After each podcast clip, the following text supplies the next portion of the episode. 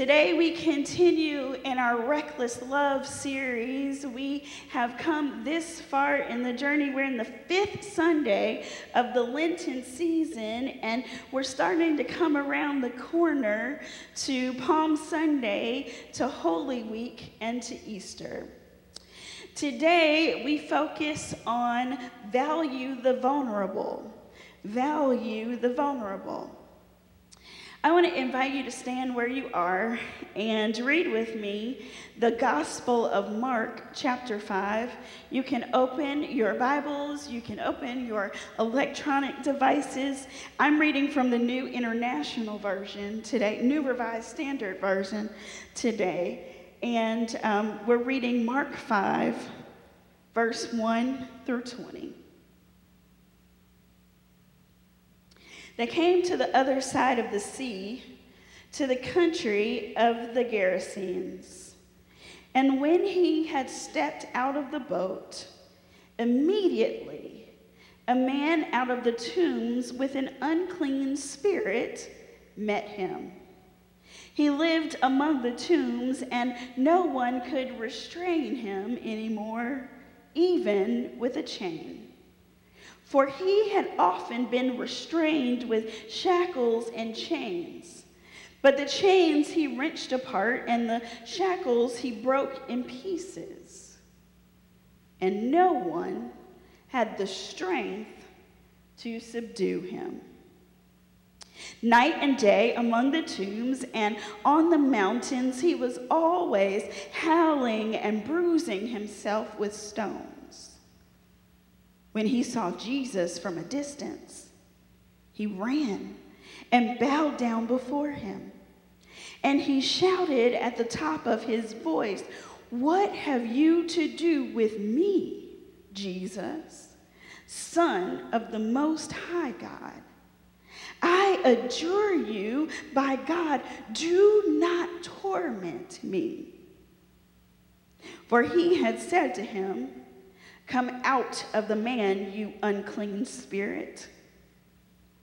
Then Jesus asked him, What is your name? He replied, My name is Legion, for we are many. He begged Jesus earnestly not to send them out of the country. Now there was on the hillside a great herd of swine that was feeding. And the unclean spirits begged him, Send us into the swine, let us enter them. So he gave them permission. And the unclean spirits came out and entered the swine, and the herd, numbering about 2,000, rushed down the steep bank into the sea and were drowned in the sea. The swineherds ran off and told it in the city and in the country. Then people came to see what, what it was that happened. They came to Jesus and saw the demoniac sitting there, clothed and in his right mind. The very man who had the legion, and they were afraid. Those who had seen what had happened to the demoniac and to the swine reported it. Then they began to beg Jesus to leave their neighborhood. As he was getting into the boat, the man who had been possessed by demons begged him that he might be with him. But Jesus refused and said, Go home to your friends and tell them how much the Lord has done for you and what mercy he has shown you. And he went away and began to proclaim in the Decapolis how much Jesus had done for him. And everyone was amazed. This is the word of God for the people of God. Let us pray. Lord, here we are to worship. Here we are to bow down. Here we are to say that you are indeed our worthy and our holy God. We gather in this place, oh God, expecting a word from you, expecting you to speak to our hearts and our minds and our souls, expecting the Holy Spirit to blow a fresh wind and a fresh fire into our hearts and our minds and our souls. Oh God, we are expecting you to renew us, restore us, transform us and send us out again to be about your work. Take this, your servant, and hide her behind that old rugged cross so that everything that is seen and everything that is said comes straight from you, O oh God. In Jesus Christ's holy name we pray. Amen. So, today we continue our series and we're going to talk about what it means to value the vulnerable. But first, we need to delve into the text a little bit to understand what is going on here. You see, once we get to Mark chapter 5, Jesus has already been journeying to different neighborhoods. Jesus has been going from place to place, and crowds are starting to follow him, and crowds are starting to wonder who is this man? At the end of Mark chapter 4, we learn that Jesus is asleep on a boat. And while he is asleep on that boat with the disciples, a storm comes up. And when the storm comes up, the boat begins to rock and rock and rock, and the disciples become afraid. So they go into the stern of the boat and they wake up Jesus. And Jesus wants to know why. Why did you wake me up? And, and they say, Because we're about to die of ship, shipwreck. And Jesus tells the waves, Peace, be still. And the disciples, who are Jesus' friends and followers, they want to know who is this man that even the winds and the waves obey him? So when they get across to the other side of the sea, they come into a region called Gerasene. And unlike mo- all of the other places where Jesus has been before, Gerasene is a place filled with Gentiles, those who are not to be um, those who are not to contaminate the Jews, the chosen people. But when Jesus gets to Gerasene, when he gets to the Gentile place, a demon possessed man comes running off of a hillside, out of tombs, out of a graveyard, and he wants to know what Jesus is doing there and why Jesus has come to torment him. Now, that's unusual for us because we expect that when Jesus shows up, that people will be happy that they will want to touch the hem of Jesus' garment, that they would wait for Jesus to heal them and feed them. But in an unclean place, a place where outsiders live, a place where the vulnerable might dwell a man who is so out of control that he hurts himself, throwing himself against rocks in the tombs and in the graveyard. He wants to know what the Son of the Most High God is doing there. You know, it strikes me that in this season, some of us may not feel worthy of the presence of God. And it also strikes me that in this season, some of us may feel like God is not to be in certain places with certain people. We like to keep our sweet baby Jesus to ourselves and tell ourselves that Jesus is an American God. And, and if we can just wait for Jesus to do the thing right here in the US of A, everything will be okay. But what we learned from the text is that Jesus is for everyone whether in or out, whether clean or poor, whether rich or old, whether mean or kind. The Son of the Most High God has come for each and every one of us, and we have to learn how to care for God's people the way God cares for people.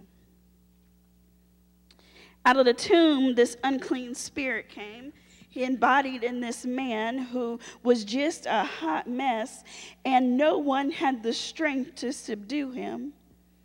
He was always on the mountain and in the tombs. He was howling and bruising himself. But when he saw Jesus, he ran, bowed down, and shouted at the top of his voice, What have you to do with me?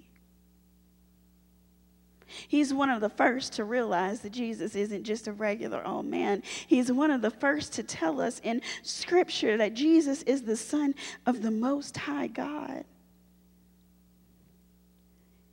And then the translation says, I adjure you Adjure means to urge or request somebody to do something. It means to beg them in, in a serious matter to do something. Please don't torment me. But Jesus says, You must come out. The demon in you must come out of you, man, because you must be healed. You must be made whole. You must tell the story to the rest of the Gentiles that you once were outsiders and now you are insiders. You once were demon possessed and now you are healed. You once were alone and now you're together. You once were abhorred, but now you are loved. And that is the work of Jesus in our world. The question today is do we value the vulnerable? Do we cross the street when homeless people are walking the street? Do we make provisions for mental health care or do we say that costs too much? Do we take care of our elderly or do we cast them aside and say, you know what, get in and fit in, or, you know, you can just sit here by yourself? Are we curious about the vulnerable? Do we ask them questions? Do we care about their lives? Do we engage them in conversation and in real life, or do we expel them to the fringes?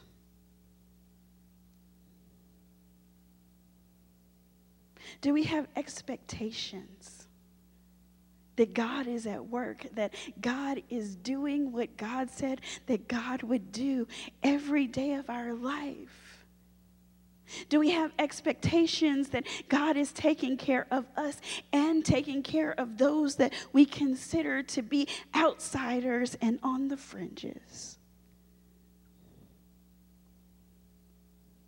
Do we go out of our way to be kind to those who are medically fragile, to those who are in wheelchairs?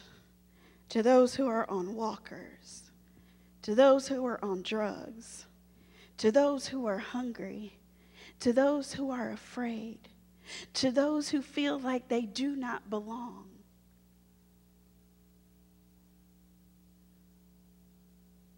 Jesus said to the vulnerable man who was taken over by a demon,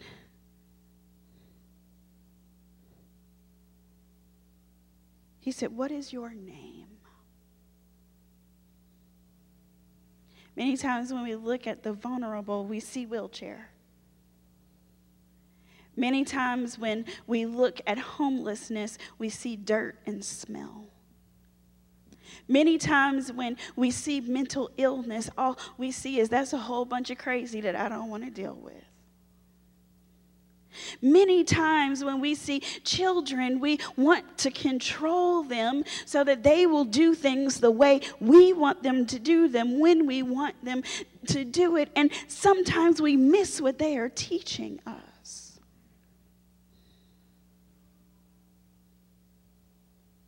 in the midst of the coronavirus? Do we see those in our world who are ill, unable to shelter in place, unable to get groceries, unable to get somewhere where they might stay well? Jesus teaches us that we're to take people out of categories. That we are to take people to not predispose our assumptions onto people. That there are to be no insiders and no outsiders, but that we are all one. We are all created by God in God's image. There aren't to be any hierarchies. There aren't to be anything that separates us.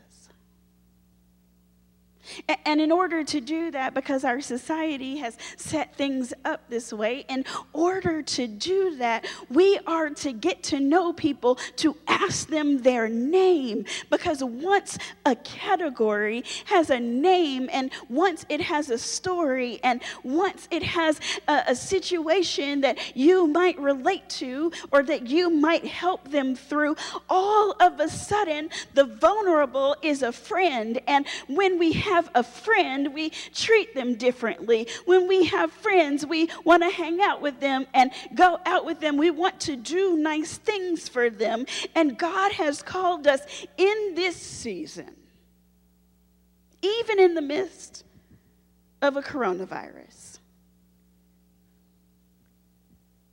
to turn vulnerable into friend. The story continues when the man replies that his name is Legion. Legion was the name of the Roman army segments that had 6,000 members of it. He says his name is Legion because there are so many demons inside of him that he can't even find himself.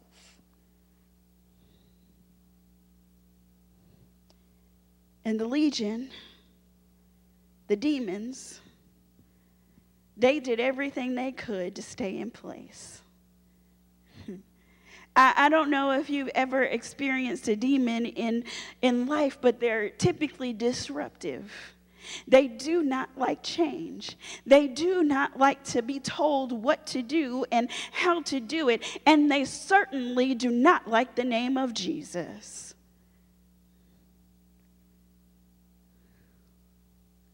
Demons try to keep you from getting to God. Demons try to distract you from valuing the vulnerable. Demons. Hmm.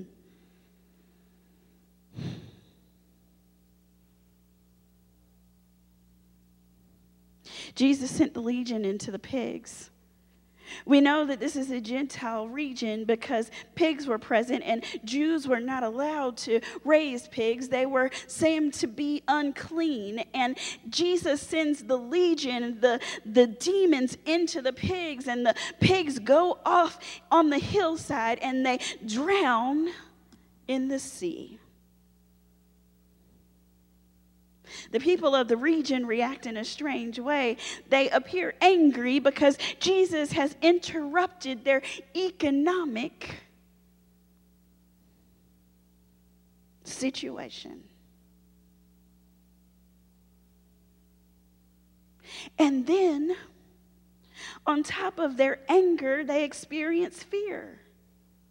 What power is this that it would drive demons into pigs and pigs into the ocean to die? So they beg Jesus to leave. And Jesus gets on the boat. And the formerly demon possessed man said, Let me go with you. And Jesus says, No, your job is to stay here. Go to the Decapolis, the 10 towns. Go to the 10 towns and cities in this area and tell them what God has done for you. Demons exist in our lives because we won't call Jesus on them. Demons exist in our lives because we allow the misbehavior and the chaos from them. Demons exist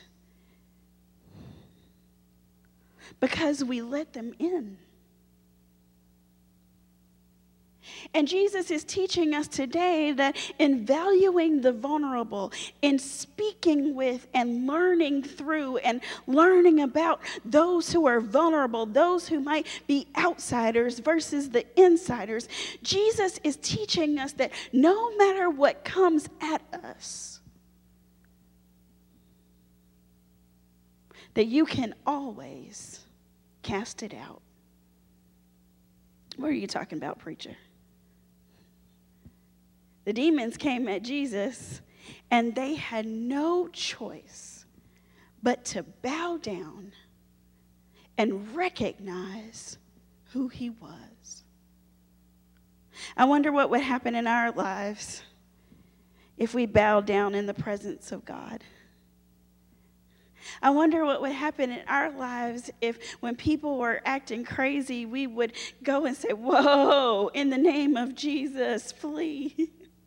I wonder what would happen in our lives if we would resist the, the terrible things that are happening to us and happening in us and through us by overcoming evil with good.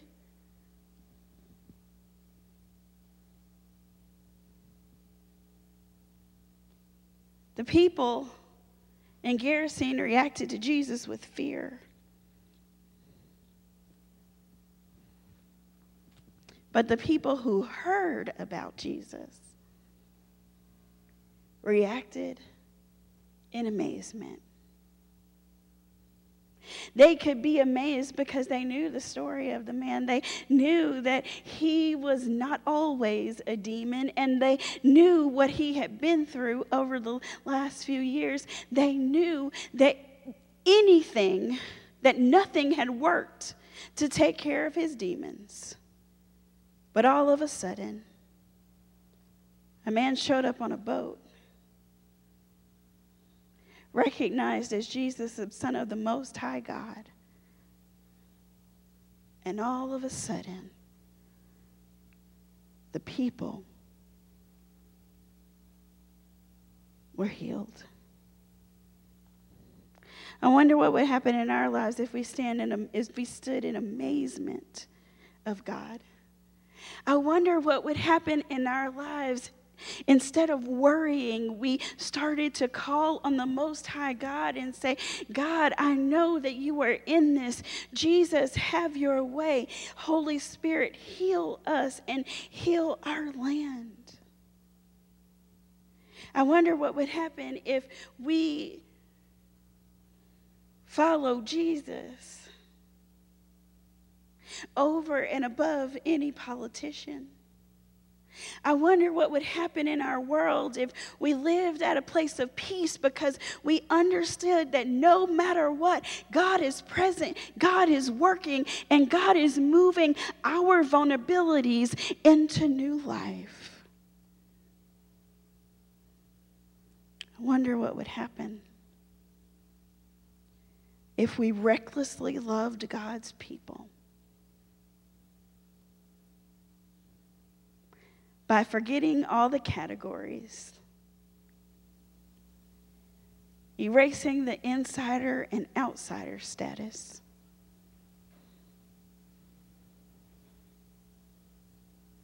And expected God to show up to heal our land and to heal us. Fear has no place in the presence of God. It's easy to come, it, it's just fine to come to God afraid. But once met by Jesus, fear dissipates into love. How will you be the church this week? How will you love your neighbor this week? How will you value the vulnerable this week? From homes, from hospitals, from front porches and back porches, through Zoom meetings and FaceTime. How will you? How will you? How will you love the vulnerable the way that Jesus loves us? Oh God, we thank you that you love us so much. We thank you, oh God, that you um, are with us, that you never leave us nor forsake us, that you, oh God, are not caught off guard, but you are ahead of us. And if we'll just follow you, oh God, our lives will be transformed. Teach us how to value the vulnerable, oh God. Teach us how to cast out demons, oh God. Teach us and remind us that the power of life and death is indeed in our tongue. Teach us and remind us, oh God, that if we resist the evil, that we will, if we resist the devil, that it will flee. Use us as your instruments of healing, your instruments of mercy and your instruments of love. In Jesus Christ's name we pray. Amen.